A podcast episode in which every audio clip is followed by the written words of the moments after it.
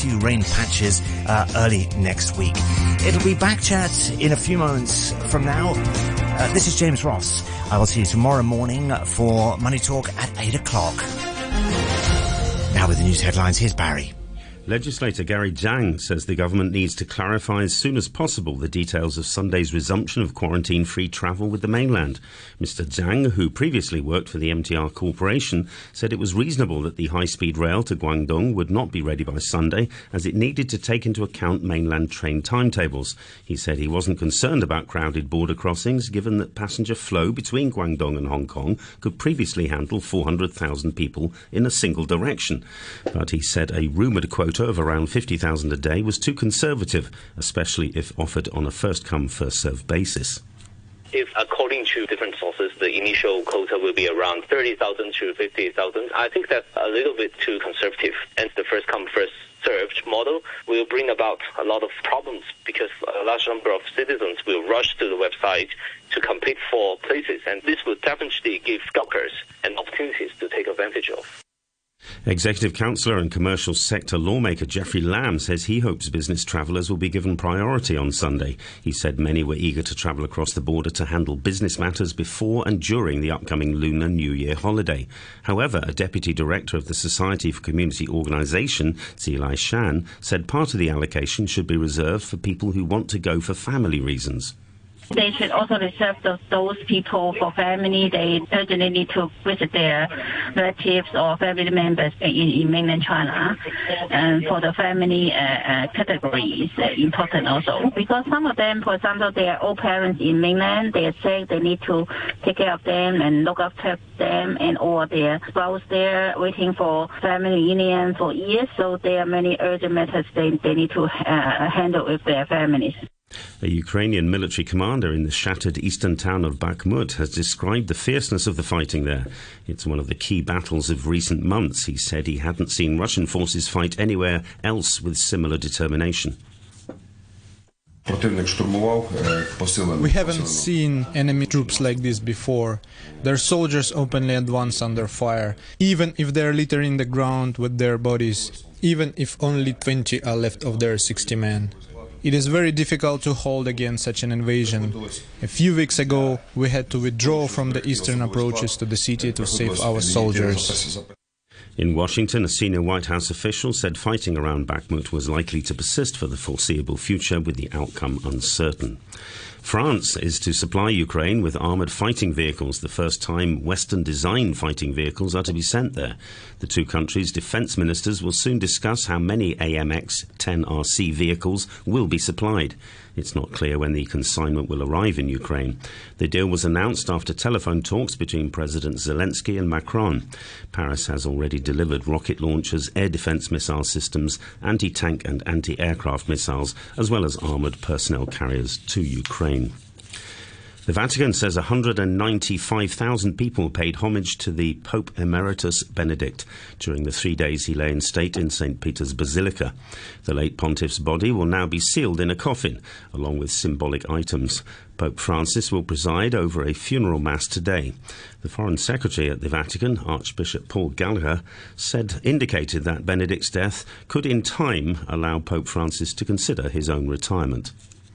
If we had three popes, that would be a little bit difficult to manage, I would say. But uh, now that Pope Benedict has, has gone to the Lord, I think that Pope Francis will stick to those principles that he's established, that he will continue in this ministry as long as he believes and sees that he is capable the US Embassy in Cuba has reopened for the processing of visa applications. Cuban applicants queuing up outside the building in Havana said they'd waited a long time for this moment. Many added that they were looking forward to being reunited with their families. Washington closed the embassy's operations in 2017 because of a series of unexplained staff illnesses, which became known as Havana syndrome. Relations between the US and Cuba then deteriorated sharply during the presidency of Donald Trump, but have thawed over the past two years. And a Swedish court has found a former jihadist guilty of violating international law by posing with dead or severely injured bodies in Syria 10 years ago. The court said Ubay Benoitsson, a Swedish citizen, also made victory signs and derogatory statements with the aim of spreading the material as war propaganda online. He was jailed for four months. His lawyer has denied the charges. More news on the hour from RTHK.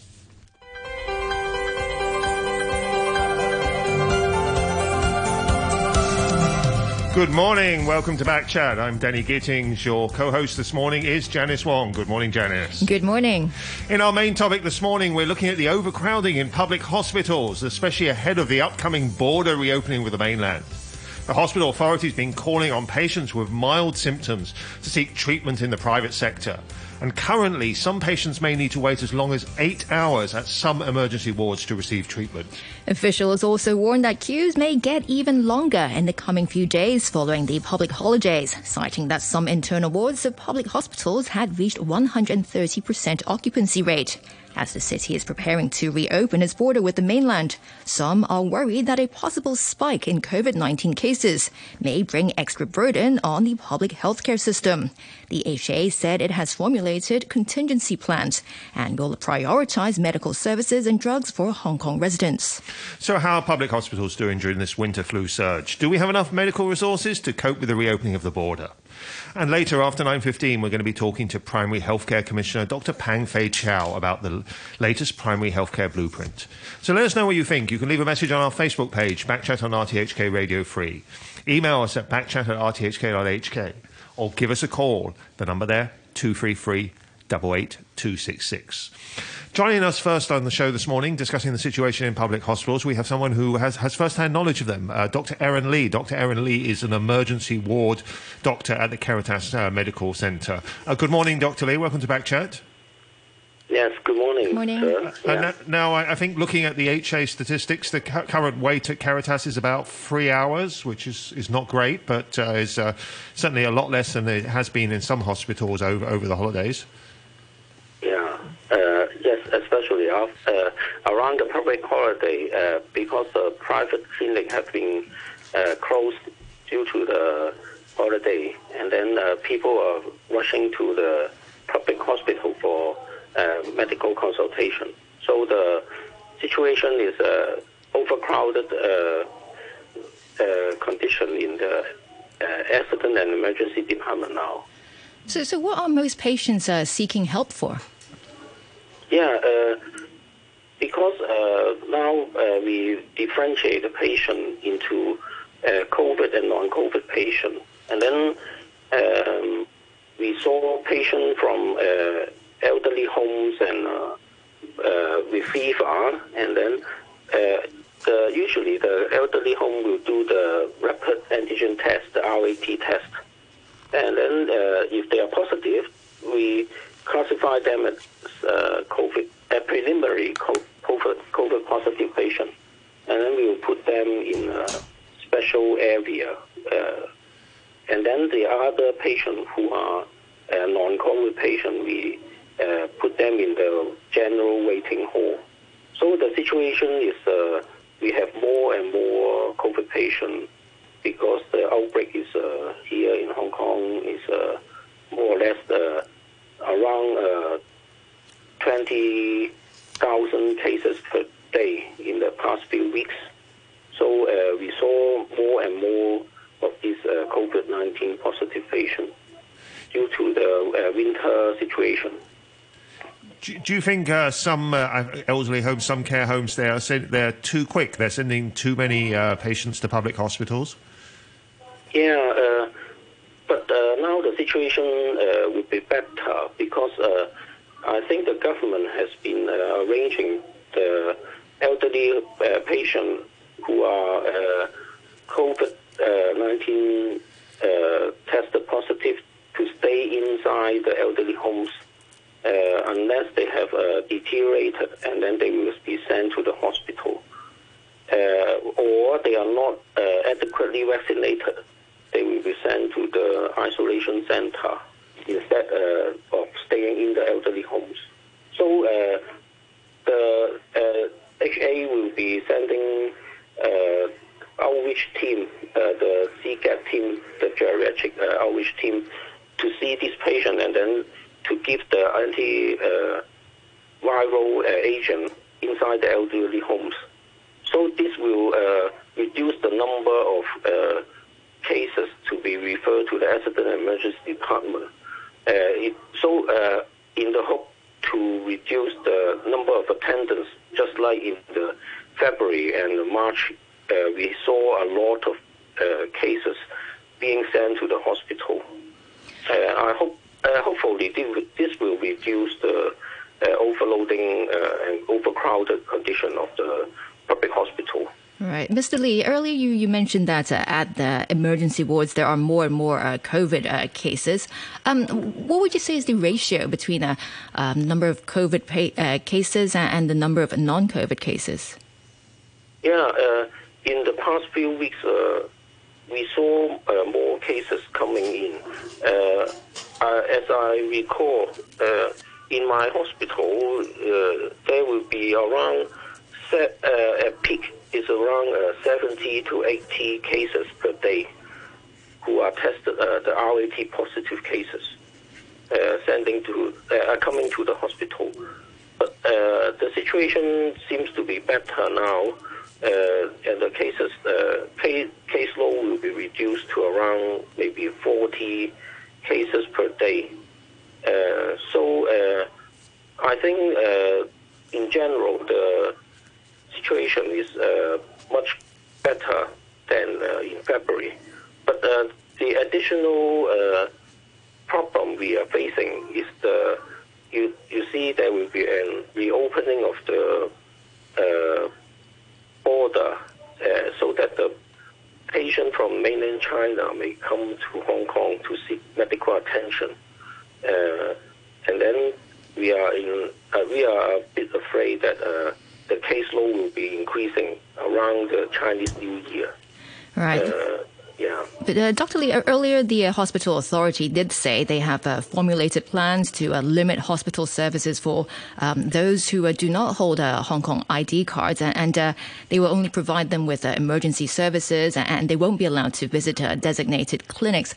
Um, so, so the problem you're talking about earlier about the border reopening issue um, is that should that be less of a concern?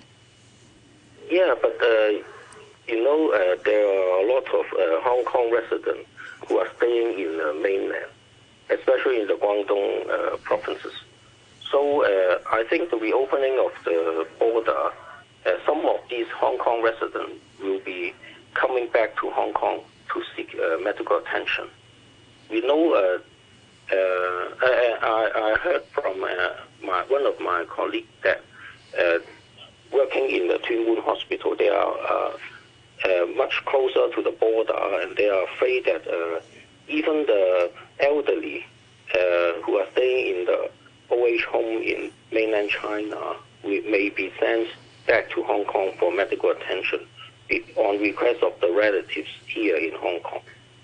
So uh, the situation is uh, still unpredictable.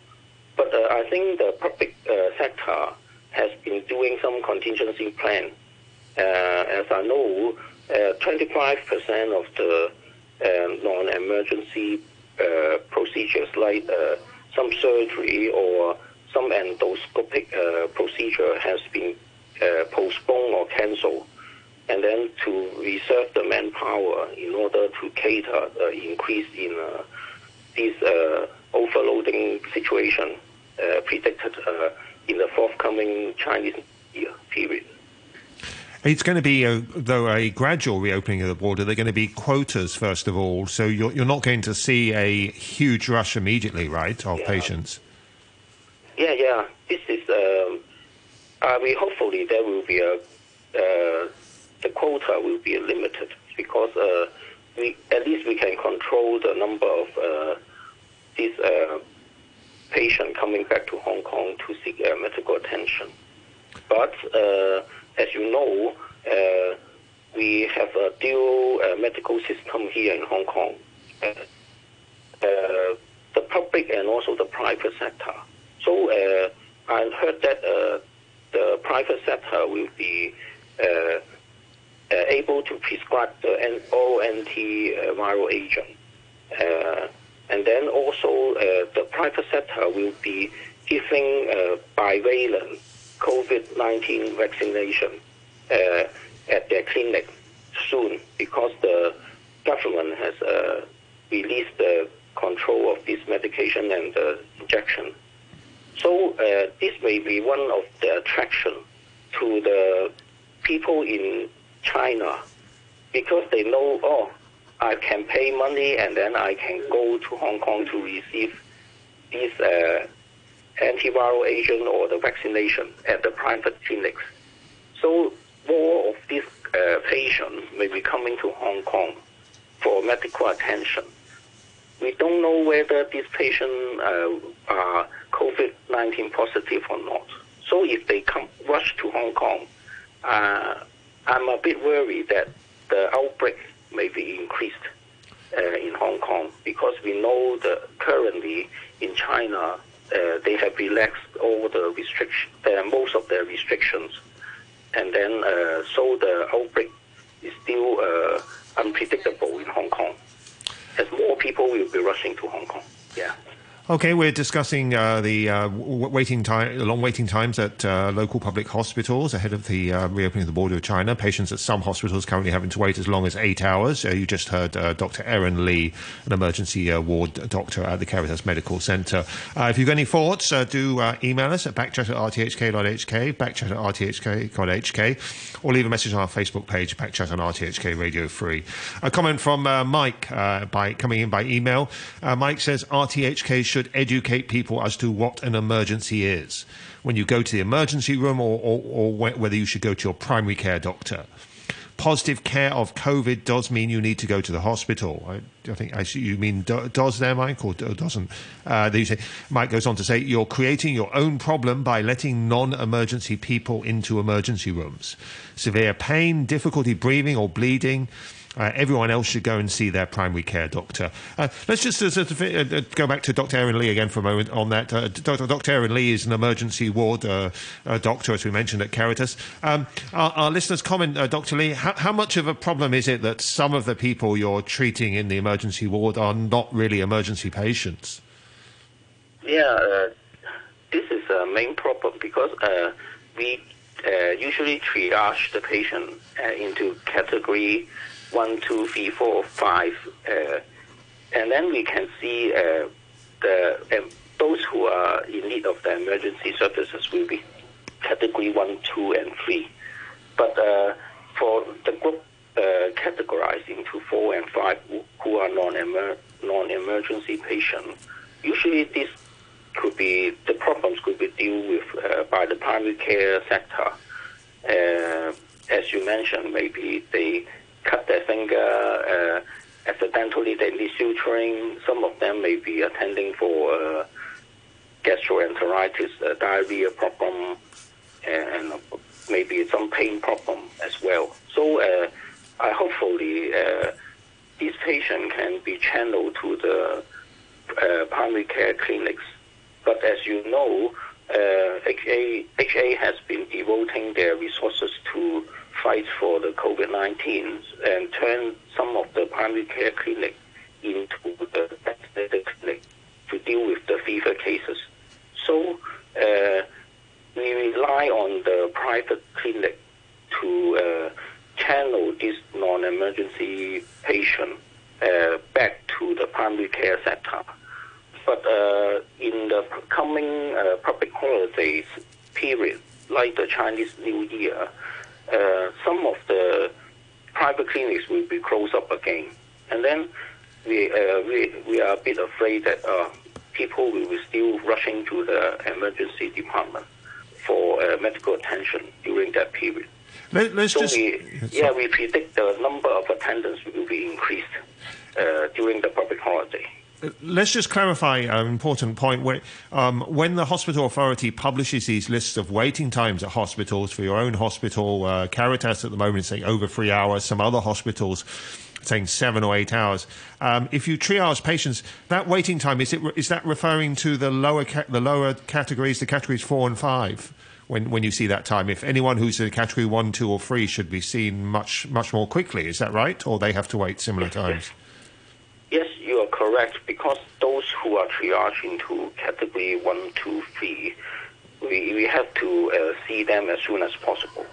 So we will devote our uh, resources to deal with uh, those emergency cases because the patient, uh, if in category one, they need resuscitation.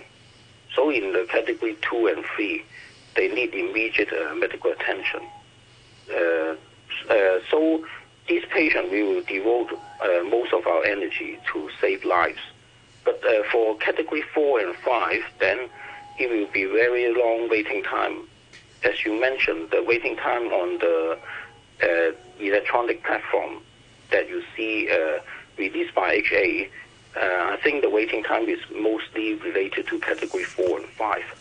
So uh, the problem is the long waiting time will be, I think, in mainly you can see them in the big hospital the uh, major hospital like the Queen Elizabeth Hospital, the Queen Mary Hospital, the Tuen Mun Hospital, uh, etc. So these big hospitals, uh, they have a more uh, heavy uh, uh, workload, and then you can see more patients and a longer waiting time in these hospitals. Okay, thank you very much. That's Dr. Aaron Lee, emergency ward doctor at Caritas Medical Centre. Now, now, let's also bring in Alex Lam, joins us. Alex Lam, chair of uh, Hong Kong Patients Voice. Uh, good morning, um, Mr. Lam. Welcome to Back Chat. Good morning. Okay, uh, we just heard Dr. Lee saying that actually, um, really serious emergency patients are still being seen quickly at public hospitals. So, is there really a, such a cause for concern? Well, indeed. Uh, uh, well, I, I, listened to uh, Dr. Lee's mentioning about figures in his own hospital. But he, he seems um, uh, doesn't have the uh, you know full picture. I, I have the figures from the uh, HA uh, telling us that um, it, almost every day there are about 500 to 700 uh, new patients admitted to uh, the hospitals. They are being hospitalized. So, so you can imagine that every day you have a new comers needing this service in the public hospitals. Um, and talking about, um, you know, currently we have about five to 6,000 patients using the service uh, in, in the wards. So, um, and among these figures, uh, there are about uh, 800 people, 800 patients requiring uh, the oxygen therapy and about 100 uh, patients uh, requiring the ventilator support. So I, I think um, the, the number telling us that we have a huge demand of uh, the beds in the public hospitals, and uh, we can uh, foresee that. Because um, apparently there's an outbreak in, in the mainland, and because of the lack of transparency, we can foresee that um, in the coming days, when the, the border is open again, that uh, there might be uh, more uh, infection cases in Hong Kong, whether they are local cases or they come from the mainland, uh, there's a real concern that uh, I, I, believe that uh, if the HA is prepared for this, uh, we, we expect them to tell us uh, how they are going to manage this uh, increasing number of infection cases, possibly in the near future. I think earlier on, Dr. Dr. Lee actually said they're already making some contingency plans. Uh, so we don't know what it, what they are. okay, well let's go let's go back to, to Dr. Lee. Can you yeah. say anything more about your contingency plans for the? Um, uh, as you said, you're concerned about when the border opens that uh, especially Hong Kong people living on the mainland may travel back to um, Hong Kong for medical care. Well, what are the conting- contingency plans at your hospital for when that happens? Yes, uh, I agree with uh, Alex's uh, comment because beside the attendance, we have to look into the bed state of the public hospitals because uh, more and more COVID patients will need uh, hospitalization, and then they're occupying the medical ward. And uh, in that aspect, if the number of cases, we now we see a, a gradual reduce in the number of local cases, but uh, soon after the reopening of the border, there may be a increase again. So already our medical ward is uh, fully occupied. It's more than 115 percent uh, uh, bed occupancy. Then the patient to be admitted to the wards will be stuck in the accident emergency department, waiting to be admitted. I recall uh, waiting time to be admitted to the medical ward will maybe several hours or even uh, eight hours to be admitted to the ward. So uh, these patients may not be able to receive the uh, med- immediate medical uh, treatment they need. As you know, uh, as Alex has mentioned, many uh, fragile patients may need oxygen, may need ventilator support, uh, which are mainly supplied by the medical ward. And our uh, department is uh, a small department. So if uh, too many patients are stuck in the emergency room, that, that will be a big problem. Right. So uh, besides waiting to be seeing a doctor, the waiting time is long. Another waiting time is to be admitted to the ward. Then uh, you see the patient will be fully stuck in our department, and we don't know uh, what will be the situation around the Chinese New Year.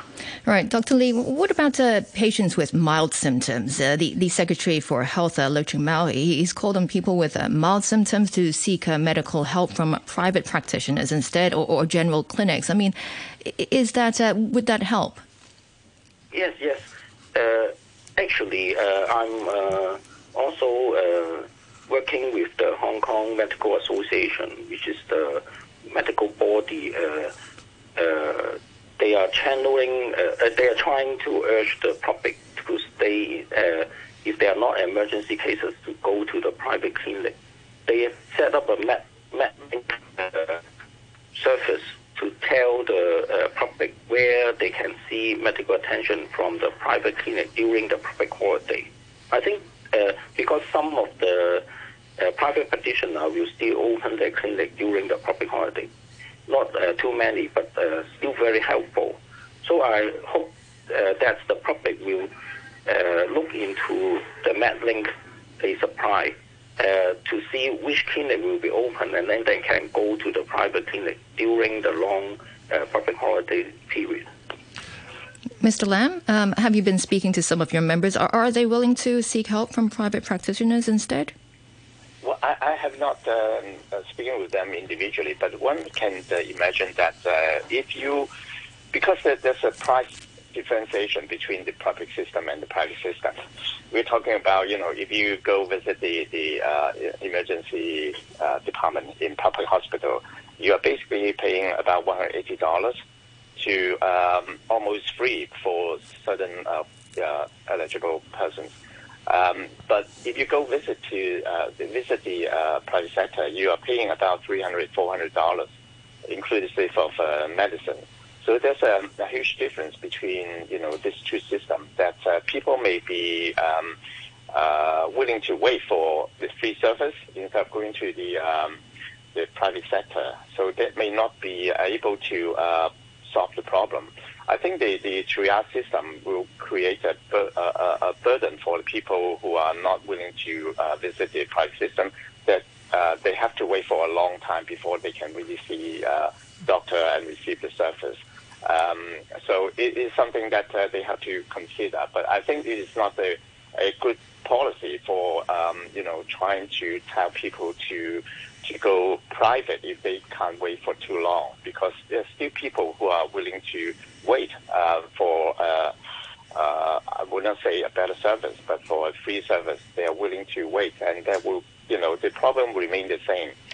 And how about if you increase uh, charges in in uh, emergency wards? Um, uh, that's another way of, of, trying to sort of narrow the difference. Well, that, that's another matter that has been the discussion for a long time. But still, as I say, that there are some people who are, are qualified. They are not, you know. Um, uh, they are not um, required to pay for the service uh, because uh, you know they are receiving um, um, uh, government funding or okay. Um, social welfare support. Okay, thank you. We'll have to we'll have to take a break there, and we'll say goodbye to uh, Dr. Aaron Lee, an emergency ward uh, doctor at uh, the Caritas Medical Centre. But uh, Alex Lam stays with us, and we'll be joined by other guests after nine o'clock to uh, continue this discussion. Uh, later on, we'll also be talking to the Commissioner for Primary Healthcare about the, that new primary healthcare blueprint. If you have any thoughts on either topic, email us at backchat at rthk.hk, or you can leave a message on our Facebook page, Backchat on RTHK Radio Free. The weather forecast: the temperature will rise to around around 22 degrees, and the outlook is sunny periods in the couple of days ahead. Currently 18 degrees, relative humidity 78%. Stay with us, we'll be back in three minutes. Hey. Welcome back to Backchat. I'm Danny Gittings. Your co-host this morning is Janice Wong. In the uh, second half of the show, we're continuing our discussion about uh, the long waiting times in public hospitals, uh, up to eight hours at some hospitals currently, um, and concerns that these, these could get worse um, after the borders reopen with uh, China. Especially, we heard an emergency ward doctor in the first half of the program talking about how you expect an influx of um, uh, Hong Kong people from China coming back to Hong Kong to seek medical attention. Then, uh, later on, we're going to be talking to the new Commissioner for Primary Healthcare about uh, the Primary Healthcare Blueprint. Our guest as we continue the discussion, uh, Alex Lam, Chair of the Hong Kong Patients Voices, and we're also now joined by Dr. David Lam, who's the Medical and Health Services lawmaker. If you have any uh, thoughts, uh, do email us at backchat at rthk.hk. That's backchat at rthk.hk. Or you can leave a message on our Facebook page, Backchat on RTHK Radio 3. And uh, let's bring in a comment from a listener on our Facebook page. Henry says, talking about the long waiting times at public hospitals, this kind of situation, coping with emergencies, has occurred time and again. But it seems the problem remains unresolved and is getting worse. This is nothing new, and I wonder what past authority hospital chairmen and those senior managers have been doing, or are they up to standard, up to what people expect? We heard the usual causes doctors leaving the public service, insufficient hospital beds, insufficient doctors, etc. But why can't the government, with such huge resources, not do sufficient work to address this? Can they not take bold decisions and address the root causes? Doing short term fixes is just like taking painkilling um, pain pills, it only works for a while. I wonder if the new primary health, uh, uh, primary care blueprint, though correct, would work uh, when the government is so lousy in this area for decades. Or could it be another mess? Or worse still, both public health service and primary care blueprint have big problems that are going to be created. Thank you very much, Henry. All right, and Dr. David Lam, do you what, what do you think of uh, Henry's comment just then? Uh, do you think uh, the problem is get, getting worse? I mean, the waiting time at public hospitals. The waiting time for emergency consultations uh, at A&E departments has been more or less the same all these years. We have a surge in the number of patients attending during flu season. And this year, of course, it is not a flu season, it is a COVID season uh, because we are seeing an increasing number of COVID cases in the past several weeks. Although uh, there seems to be signs of uh, slowing down, I don't know. But then that is what we have been uh, facing for many years. And um, now, I heard from what uh, Danny just said about uh, the primary health care blueprint. That may or may not help the situation in the long run, um, because the hospital authority A&Es are seeing basically all sorts of cases, uh, from the real emergencies to the relatively less urgent cases. If you visit places like Australia and you have a common cold, which is not severe, and you have no fever, and you try to get into one of those emergency departments, the nurse there will stop you and just ask you, why don't you go to see your primary care doctor or your, to get some medicine from a pharmacist? But in Hong Kong, we have asked the hospital authority several years ago, why can't they do the same? That is to ask people who do not have urgent situations to attend their own family doctors. But then the uh, response was that they see everyone. So that leads to what we are now seeing when in times of stress, the waiting time is getting longer and longer. So um, what we hope to see in the long run is that we have more people going to their family doctors when they do not have urgent situations, and we have good um, uh, uh, diver, uh, diver, diversion uh, nurses at the hospitals, authorities, A&Es to divert people away when their situation is really stable. So those sorts of things might work, but again, when we have a flu season every year, then uh, we are always under pressure. Right. In the first half of the program, um, Dr. Lee and also Mr. Lam, they both um, expressed concern that uh, after the uh, mainland border reopens, the, the problem, the situation may worsen. do you share their view? Dr. Lam? Uh, no. No, we are opening our borders to the rest of the world, except uh, we have a very limited uh, passage through to mainland China in the past several months. And what we see is that about 5% uh, 4 to 5% of the new cases every day are imported. That means over 95% of the cases are local. And the bulk of the case is really putting pressure on our medical system and not the 4 or 5% of the cases who are imported. When we fully open our border with mainland, yes, there may be a possibility that more people are coming back to Hong Kong who are really Hong Kong, Hong Kong residents. Uh, and when they come back, they may be carrying the virus although they may have a full-blown illness, and in a few days' time they may go to visit the emergency department, and that, that causes some sort of pressure to our system. Yes, it may happen, um, and I agree that we have to make sure our contingency measures are adequate to address this issue. But I do not think the number will be uh, like a huge amount of work. But yes, there would be some pressure. Uh, let's go back to Alex Lam on that because Alex Lam, you, you were saying earlier that you're you're you're a bit uncertain about what kind of, or you're a bit concerned that about what kind of contingency, contingency plans have been made. Is that right? Yes. Uh, uh after listening to, to Dr. Lee, I, I, didn't really hear from him uh, as to what the uh, uh, contingency plan would be in place. But seeing the, the huge number of bed occupancy, talking about 120 percent uh, it's not a good sign at the present moment. So if there's a, a further um, increased number of uh, patients requiring uh, bed service in the hospital, that uh, we we, uh, we we concerned that how uh, the medical system will handle this situation. Dr. Lam. Mm-hmm.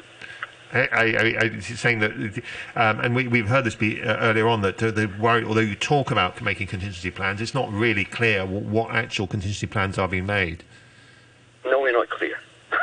you're, you're, not clear either. So you you, you would you, you would share Alex Lam's concern that um, uh, yeah, there's we more. Have been asking, yeah, we've been asked, calling the government to um, make it open, uh, so that more transparent, so that people understand what the contingency plan are. But what we've heard so far is the hospital authority will deploy more people to the emergency room to help out. But how that is going to be done, we're not quite sure. And what are the numbers, we're not quite sure. And the hospital authority also mentioned that they will be cutting non-emergency, non-emergency cases so that more manpower can be diverted to the emergency rooms. But again, how far is that going to affect our usual non-emergency services? Again, we don't know. So I would wish to see more transparent plans Yes. And looking ahead, this is going to be the new normal, isn't it? I mean, COVID's not going away, and COVID is normally going to be worse in winter time, like like other respiratory infections. So, um, hospitals, which uh, in Hong Kong and around the world, which has struggled before just with flu surges in, in winter, every year they're going to be dealing with both flu and COVID, right? So these problems are going to come back again. Yes, in a way, yes, but we do not have a flu surge this year. If you look at the numbers, it is really, really a very low figure in terms of flu, and most, the vast majority of our cases are COVID so far. Of course, we still have a few months to go uh, with respect to the flu season. So, uh, yes, if the if the flu also comes up together with the COVID, then that may be a severe that may um, serve a severe blow to our uh, rather brittle uh, uh, uh, emergency room surfaces. Because if we if we look around the world, there are plenty of other countries. America, they talk about the tridemic. There are plenty of other countries yeah. which are facing sim, um, simultaneous uh, flu and COVID surges. You're saying we're lucky in Hong Kong that that hasn't hit us so far this winter, but it, so it might it, it, might come later this winter. And by the law of averages, it's going to come. What if it's not this winter, next winter, or the winter after? Yes, yes, yes. But we don't know how severe is that COVID going to be in a year's time or even three months' time when we have new strains popping up now and then. And the strain so far seems to be getting kind of more milder, although because of the sheer number of cases infected, you still see a great number of uh, severe cases and maybe uh, mortality cases in hospital, which is certainly another pressure on our system. Uh, because COVID is much more transmissible than flu as of now. So that is a worry. So the hope is that by the time you get hit by a twin surge of, of flu and COVID, COVID will have, have evolved into a, a, a less, an even even less serious threat. Is that is that what you're saying? Well, it has been going that way, but we can't be sure because things can turn around and get more severe. So eventually, the, the answer lies in vaccination and adequacy of uh, all sorts of drugs, including antivirals. And luckily, we do have enough antivirals at the moment. And the, the vaccination rates of COVID is pretty high, although uh, those over 80 year of age and those who are in the early childhood or infancy, they are still uh, relatively low in the vaccination rates, which we have to step up. But then the vaccination rate for flu has always, always been very low in Hong Kong, and that is something we should do. If we can, we, if we can step up the flu vaccination rate uh, as much as the COVID vac- vaccination rate, then I would hope to see a much less severe um, flu surge in the years to come. Right. And uh, earlier, um, Dr. Lam, you said uh, you, are hoping to see more transparency from the government too uh, when it comes to contingency plan. Um, what's your view? I mean, what can the women, what should the government do to deal with uh, an expected uh, surge in uh, demand for for medical services? Now, for many years, the government only focused on the hospital authority and their own department of health. But we understand half of all our doctors are working in private practice and half of those doctors who are in private practice are actually family doctors or GPs. So you should always remember they are there, ready to help. And of course, you have to purchase service from them if you want them to help, but it is always possible.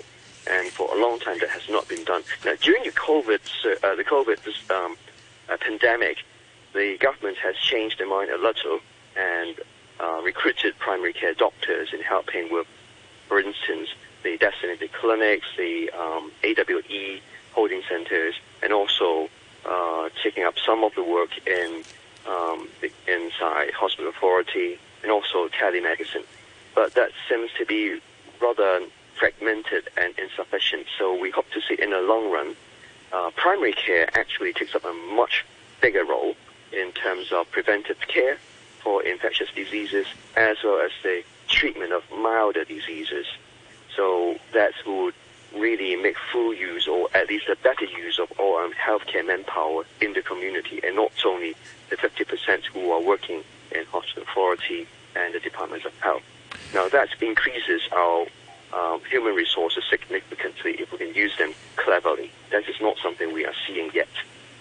Uh, yes, and a reminder, we, we hope to be talking about the uh, primary healthcare blueprint with the uh, new commissioner for primary healthcare in, in just a few minutes. Um, but continuing on the, the current topic on the hospital hospital waiting times, let's bring in a comment from a listener, an email. If you want to, any thoughts on either topic, just email us at backchat at rthk.hk or you leave a message on our Facebook page, backchat on RTHK Radio 3.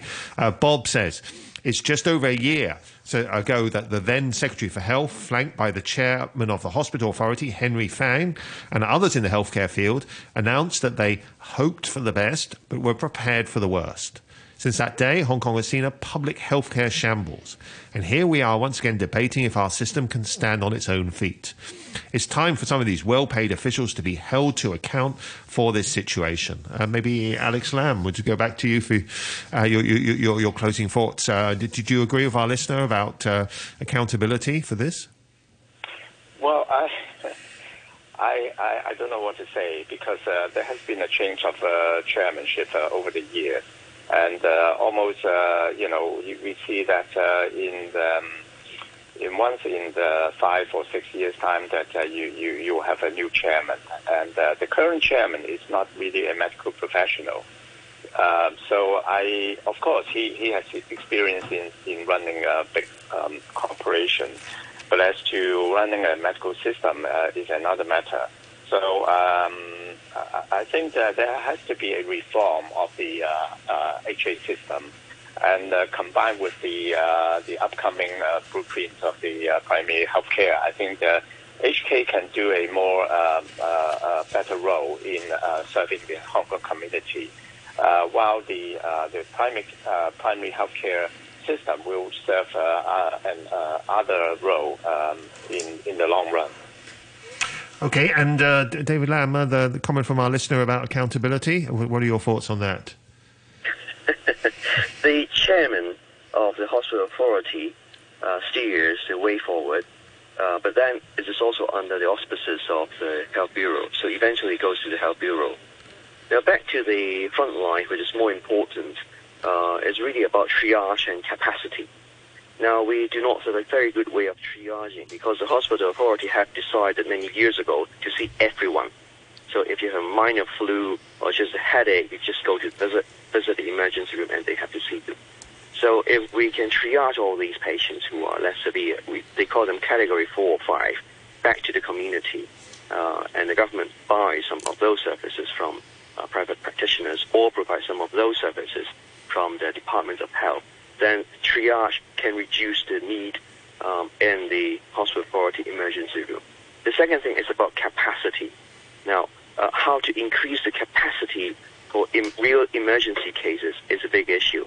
Uh, we we always have this problem during winter flu surge, um, and I believe we need to have a standing kind of um, uh, a way of diverting and deploying uh, manpower to the emergency rooms instead of every time we like start afresh and think again how we're going to handle Okay, thank you very much. Uh, you just heard uh, Dr. David Lam, the Medical and Health Services lawmaker, uh, and Alex Cha- Lam, uh, chair- chairman of the Hong Kong Patients' Voices, uh, talking about uh, the pressures on our um, public hospitals. And in particular, you just heard Dr. David Lam talking about the need to, to triage back to the community and focus more on primary health care. And continuing on that topic, we are now joined by the new Commissioner for Primary Healthcare, Dr. Pang Fei-chau. Dr. Dr. Pang is also a clinical associate professor at the University of Hong Kong's Faculty of Medicine. Uh, good morning, Dr. Pang. Congratulations on your appointment and welcome to Backchat. Oh, good morning. Good morning.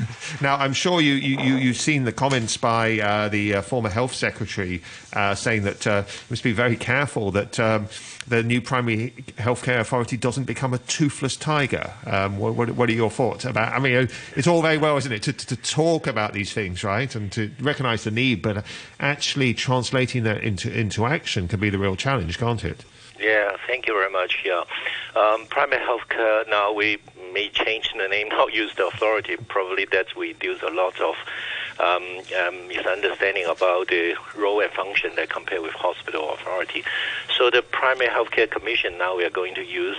Um, I think the role is, as I say, to build the infrastructure and also the system in the community and see how we can have uh, uh, services um, as uh, you know mainly adopt the prevention uh, instead of treatment-based system at the moment Hong Kong is dominant. So um, those, those infrastructure are very important because at the moment Hong Kong has a lot of services provided, private, and also different scatter, you know, service spots uh, in the Department of Health or the GOPD sometimes to provide uh, the um, chronic disease management. so how can we uh, uh, turn our system to have uh, you know close collaboration between the private and public, and as well as the other community services in in the district, so that the um, we can have the you know the more organized approach if there's you know some people with minor illnesses or some they want to have a preventive care like a screening or health advices. I think this is the approach we try to adopt yeah, and uh, earlier on we had a comment from another listener who says, who's, talking about the primary healthcare blueprint and saying, well, um, may, maybe it will work, but alternatively you get to a situation where both the public health service and the primary health um, care system both have big problems. The situation, overall situation, will become even even worse. I mean, what, what are your res- response to that listener? Um, I think the uh, pressure to the public is no doubt because the you know all the people you know they I think they need to rush to A and E or go to the general outpatient like national clinics for specific services. For the, in the private, uh, I think the the service provision is quite uneven, and also the people they sometimes don't have a match the family doctors, and so they not sure who they are uh, they should go to seek the service from and also you know some programs are quite program based and uh, it's not uh, you know follow up patient for a long time or follow up the citizen for a long time, resident for a long time. So the people may not have uh, very good trust or confidence in the in the private. Uh, in the other way around, they may not know about the prices set in in the for the certain programs. So um, our aim is try to see how we can extend our public services in the private sectors in a very systematic and organized approach, so that uh, like uh, Family Doctors for All scheme, we think about trying to match the people with uh, family doctors and have a longer term follow up with some program support, and also try to see whether we can incentivize some of the screening programs so that they understand uh, some services which is not available in the public sector for the moment, and they, they should seek the service the, as early as possible, especially when they have some problems at very early stage or asymptomatic phase, and that will help uh, because in longer term, especially, uh, especially we can prevent some you know problem turning into very serious condition. Uh, you're probably aware that the current treatment-based hospital system are really mainly focus on those uh, uh, more ill case or more uh, people in critical condition or prioritize them into more serious illness to get the treatment first. However, as you know, um, uh, everybody knows that if you have a good health status, uh, manage the disease early phase, or screen when you don't know whether you have uh, your risk or your conditions when this is very very early stage, so that then you can uh, you know, maintain the good health uh, without, you know, um, seeking the uh, the hospital service uh, until really there's something happening. You need a specialized care. Then, um, then in like many other well-developed overseas countries, the, there will be collaboration and communication between the primary primary care sector and the secondary care, and then that that can that can uh, manage the problem in the co-care or shared care approach. Right, Dr. Pang. Yeah. Uh, you're talking about uh, a lot about uh, collaboration or closer collaboration between the private and public sector, but yeah. um, how are you going to actually make it work? I mean, it's not just about changing the system, is it? It's also about changing people's mindset. I mean, yeah. how are you going to do that? Yeah, I, I think the mindset actually, um, the change of mindset, uh, uh, basically, I think in the past few years, the COVID actually I think changed the mindset. A lot of people they understand what's the purpose of vaccination, how they should maintain the good personal health, and then uh, even at uh, what kind of uh, stage they should seek the, the, medical care, and also even other other health care. So I, I think this situation uh, basically changed a lot in the past few years. But what we need to do is to keep on driving this uh, momentum, and then we develop the system and go through the promotion education. And uh, like district health center, we try to reposition it and to provide more individualized, you know, healthcare and also information that can connect them with the network like family doctors or even some, uh, you know, rehabilitation service as well as the maybe in future if we have, uh, you know, Chinese medicine network, we will still go in for that network too. And uh, like community pharmacies, also very good community resources that we try to look at. So in longer term, firstly is the we try to ride on the momentum, drive the preventive care concept, develop a health plan for people like individualized healthcare advisors that can provide by family doctors, and then we through the district health center that support those networks, and then we hope to have the more people who benefit from this sort of preventive approach, and then they understand that would be good to their health and uh, also they need to invest on their health, like uh, doing more exercise, good diet, and so uh, reduce the you know uh, smoking habits and also alcohol intake and so on. So based on the the prevention approach, um, that will help a lot.